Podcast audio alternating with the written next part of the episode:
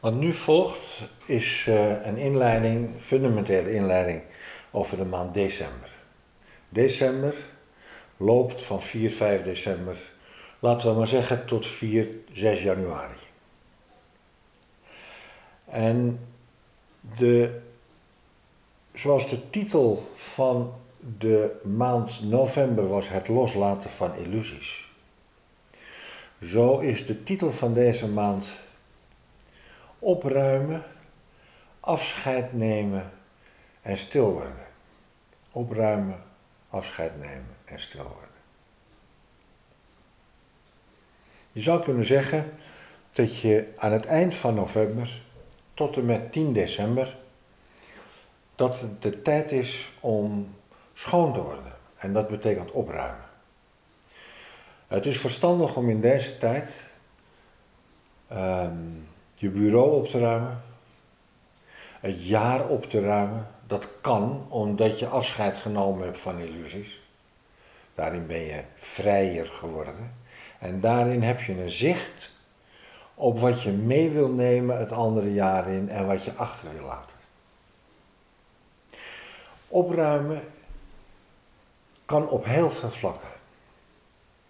Ik zal er een aantal noemen. Je bureau, je computer. Welke stukken heb je niet meer nodig? Uh, vroeger uh, draaide je alles uit, dat doe je nu niet meer. Maar hoe is de mappenindeling in je computer? Klopt die nog met waar je nu mee bezig bent?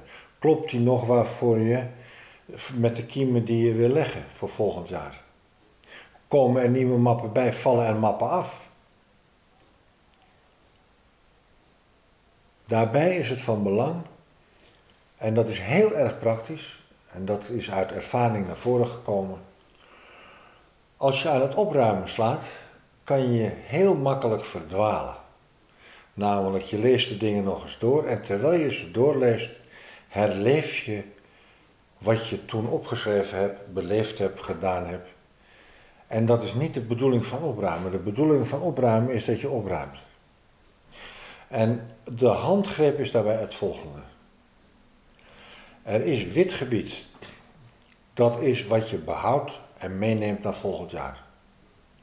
Er is zwart gebied. Dat is wat je niet meeneemt naar volgend jaar. Dat gaat of de prullenbak in, of het wordt in een archiefdoos neergezet. Of het wordt in een map archief neergezet, waarin ik het zelf zarchief met een Z noem, omdat dat de laatste map is van mijn computer. Dan blijft er iets over. En dat is een grijs gebied. Dat grijze gebied, dat stop je in de map archief grijs. En daar zeg je tegen tot volgend jaar. En ieder jaar kijk je weer en dan blijkt dat er heel veel grijs is, wat naar wit gaat of naar zwart gaat.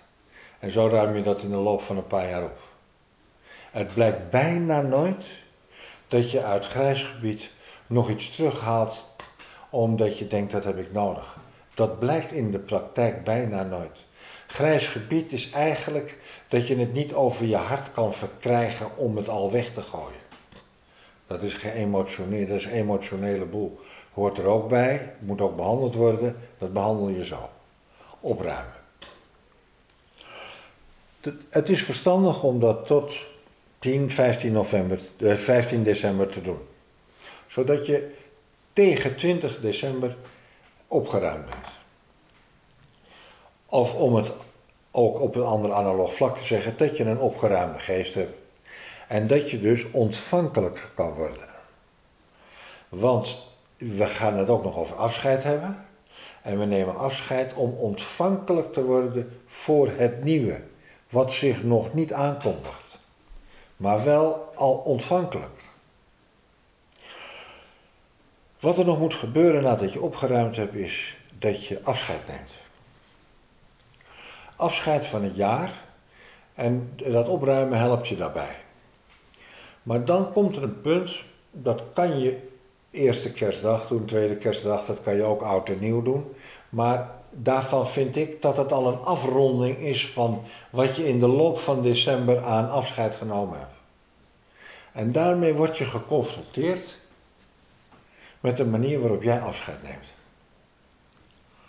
En de manier waarop je afscheid neemt, daar moet je eens gaan, naar gaan kijken. En begin maar eens te kijken hoe je afscheid neemt van een partijtje, van een familiebijeenkomst. Hoe neem je afscheid van als je met vrienden bij elkaar bent geweest een avond? Hoe neem je afscheid van mensen die, waar je alleen maar sociaal contact mee hebt? Neem je altijd op dezelfde manier afscheid? Of neem je verschillende soorten afscheid van verschillende mensen? Er zijn mensen die als volgt afscheid nemen. Die zeggen, ik ga nu weg. En die trekken dan hun jas aan en zwaaien nog. En zijn dan de deur uit. Daarin kan je zeggen, uh, als ik te lang blijf, krijg ik allemaal gezeur aan mijn hoofd. Je kan ook zeggen, dat is toch wel iets aan de korte kant. Kan er iets langer bij stilstaan. Er zijn mensen die zeggen, ik ga weg, en die gaan helemaal nooit weg. Die blijven tot het laatst plakken. Er zijn mensen die zich nog wat gaan vermaken. Of een gesprek aanknopen waarvan ze ook al lang weten dat ze dat niet hoeven om niet weg te hoeven. Dus moet je nou nog een gesprek aangaan of moet je geen gesprek aangaan? Kijk eens naar deze manier van afscheid nemen van jezelf. En maak daar eens een beetje een persiflage van. Maak daar eens een beetje iets groters van. Want dit is de manier waarop je afscheid neemt in je leven. Het zou wel eens de manier kunnen zijn waarop je doodgaat. Doodgaan is de finale afscheid. Denk daar eens over in december. Hoe neem je nu afscheid? En dit is de onderliggende stroom die met mensheid te maken heeft. Afscheid nemen is een kunst. Is een hele grote kunst. Leer die kunst in december. Op het moment dat je afscheid genomen hebt, ga je naar het volgende hoofdstuk. Dan word je ontvankelijk in stilte. En daar is iets meer over te zeggen op het begripsvlak en dan op het gevoelsvlak. Op het begripsvlak is het zo dat er een volgorde is. Er is eerst rust, dan is er stilte en dan komt er iets wat op leegte lijkt. Als er geen rust is, komt er geen stilte. Als er geen stilte is, komt er geen leegte. Als er geen leegte is, komt er geen maximale ontvankelijkheid. Dus kom eerst tot rust. En als je daar weer naar kijkt in je eigen agenda en hoe jij dat doet, de meeste mensen zeggen het volgende. Ik werk tot zes uur s avonds en dan ga ik naar huis en dan heb ik rust. Of ik werk de hele dag en dan neem ik de volgende ochtend rust. Als je ZZP'er bent. Het is dus niet zo dat je s'avonds dan meteen rust. Dan rust je nog uit van de dag. Uitrusten is niet rusten. Uitrusten is dat je nog bezig bent om wat je beleefd hebt te verwerken. Dat zal je in december merken. Wil je nou opruimen? Wil je nou afscheid nemen? Of wil je eigenlijk niet tot rust komen? Dat is de oefening in december. Tot rust komen is zeggen, de boel is wel zo'n beetje opgeruimd en verwerkt. En er is nu eh, ik ga richting niks. De persoonlijkheid heeft daar de grootste moeite mee. Weer net als in november. Persoonlijkheid staat in de winter maximaal onder druk. Want die wil niet tot rust komen en zich tot de aarde wenden en daar energie uit opdoen. Die wil gewoon de baas blijven in de wereld. Zo het moment dat je rustig wordt Dat duurt twee, drie dagen. Laten we maar zeggen zo rond de twintigste. Dan ben je zo tegen kerst stil. Wat is nou het verschil tussen stilte en leegte? Het verschil tussen rust en uitrusten, dat is het. Het verschil tussen rust en stilte is dat in de rust begint er al niks te gebeuren.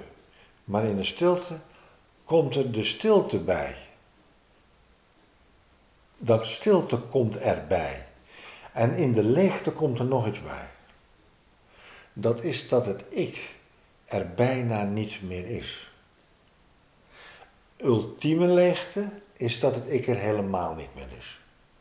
Dat bereiken weinig mensen, dat zijn seconden. Dan ben je in de eeuwigheid. Het is niet erg als het seconden zijn, want de eeuwigheid is de eeuwigheid. Of er een seconde in bent of een, of een minuut, dat doet er niets toe. Dat is ook de zin van meditatie. Dus de ultieme leegte, daar is geen waarnemer meer. In de leegte is nog steeds iets wat weet dat het in de leegte is. Dat is voldoende hoor voor december. Dat is zo'n beetje waar je tegen kerst op uitmondt. Dan begrijp je ook dat je als je dat hebt, de terugkeer van het licht in ontvankelijkheid kan toelaten.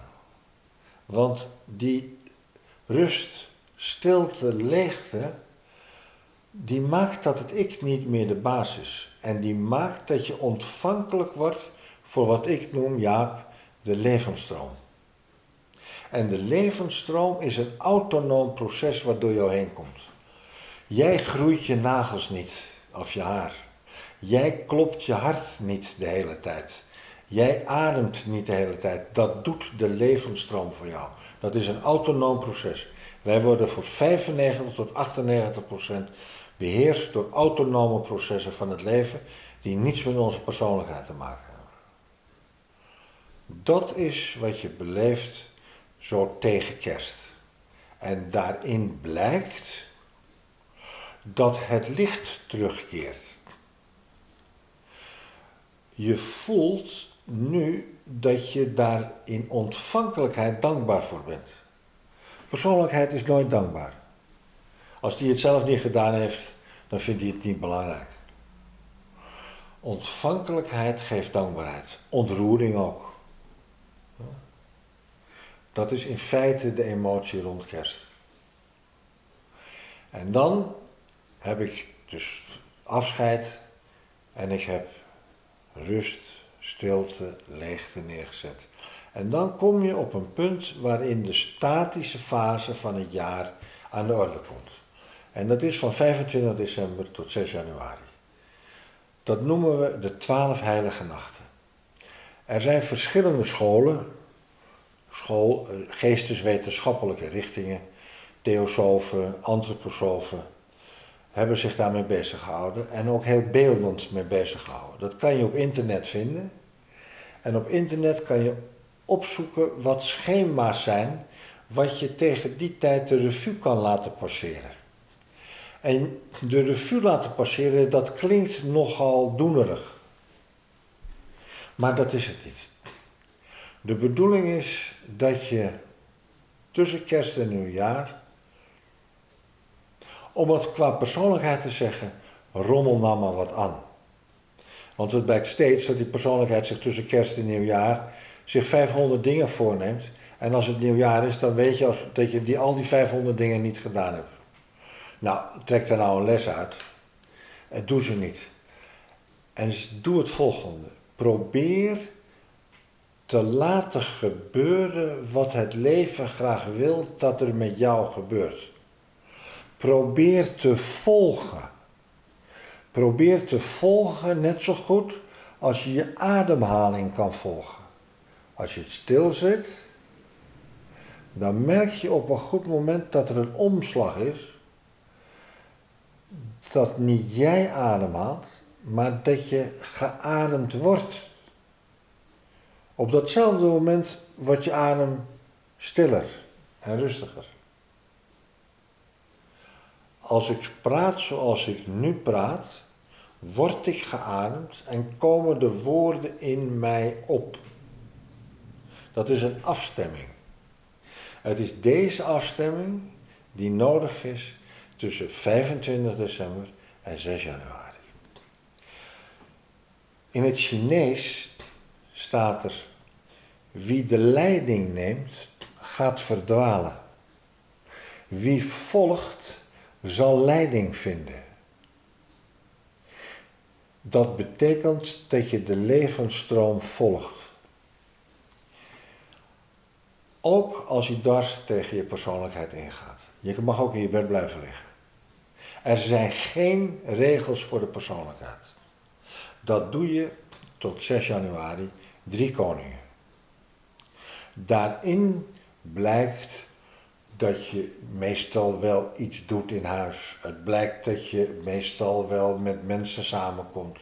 Het blijkt dat je een ritueeltje houdt met oud en nieuw. Het blijkt dat je met kerst iets doet. Maar het is goed om een kerstverhaal te vertellen.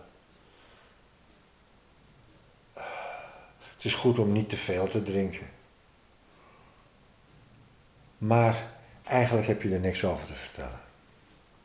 Dat zijn de twaalf heilige dagen en nachten. Als je dromen hebt, schrijf ze op.